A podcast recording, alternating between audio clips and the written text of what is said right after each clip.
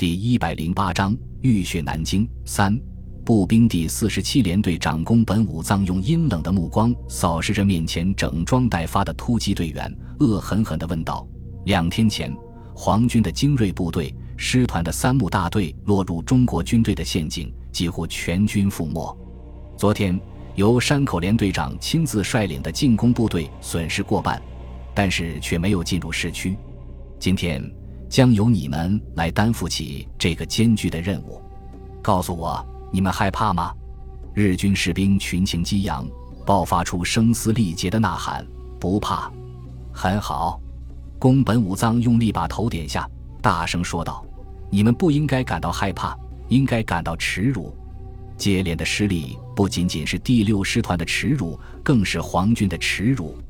天皇陛下的勇士们，今天我把这个洗刷耻辱的机会给予你们。”他把手朝着南京城区一指，说道：“冲进去，用敌人的和你们的鲜血彻底冲刷掉这个耻辱，续写皇军不败的威名。”出发！五百余名日军齐声答道：“哈伊！”然后排成两列纵队朝市区进发。进入市区之后，日军立即分散开来，每五人一组，分成一百个战斗小组，沿着大街小巷向前突进。在他们的身后，十几辆坦克和几十辆满载士兵的卡车严阵以待。一旦突击队肃清了中国军队的火力点，主力部队立即沿中山路直插总统府，然后突进玄武湖畔，把南京守军分割开来。高桥五十六走在最前面，在这个由轻机枪手、装弹手、爆破手、步枪手和军草组成的战斗小组里面，他是处境最危险的步枪手，肩负着发现敌人、掩护队友的任务。高桥是个老兵，在上海登陆之前已经在华北前线和中国军队打了好几个月，算得上是身经百战。可是参与南京战役之后，却感到有些底气不足，尤其是在十九路军之后，仗打得越来越艰难。自己所在的小队已经补充了两次新兵，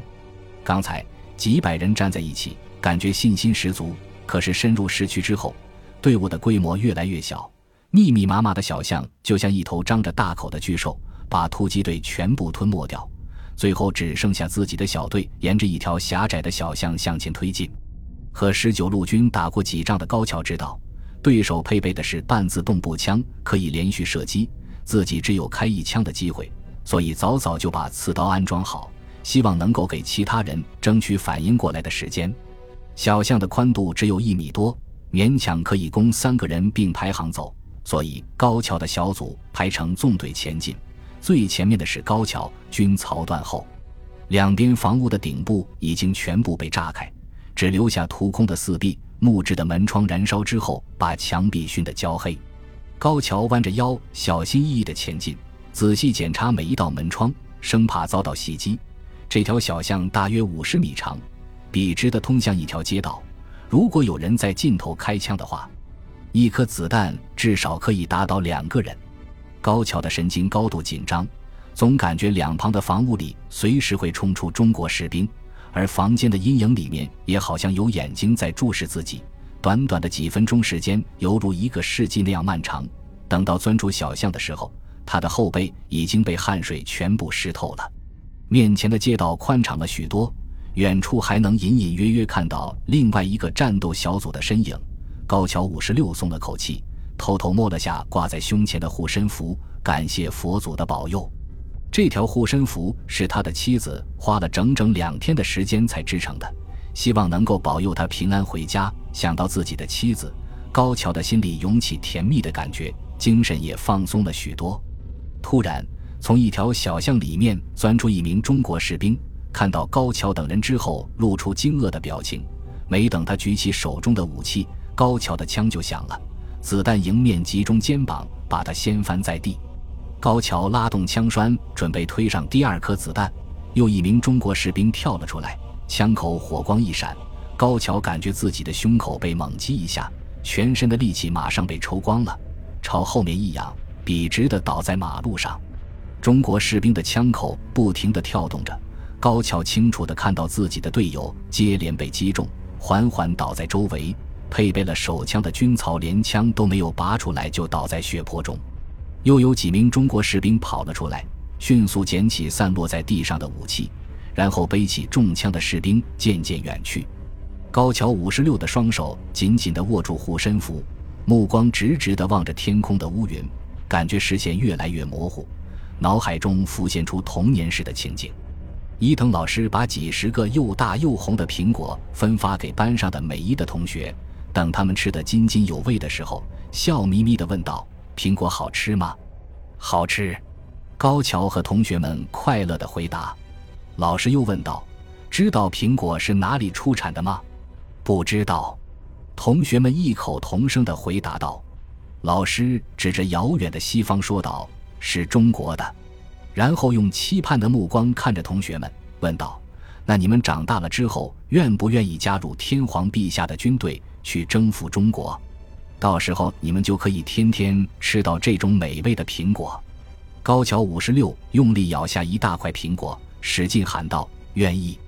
在生命即将离去的最后时刻，高桥的脑海里闪过这样一个疑问：老师为什么不告诉我，这里的苹果不是那么好摘的？步兵第四十七联队的突击队在进入市区两个小时之后又回到了出发阵地，人数锐减到原来的三分之一，幸存的士兵几乎全部带伤。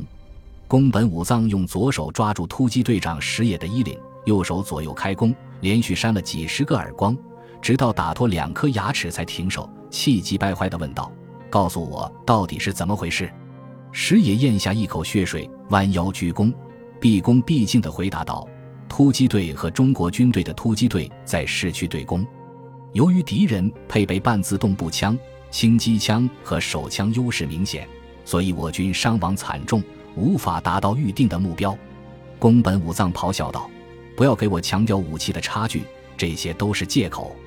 皇军的威名是在日俄战争当中用士兵的血肉换来的，如果乃木希典将军像你这样推卸责任，如何击败装备精良的俄军？”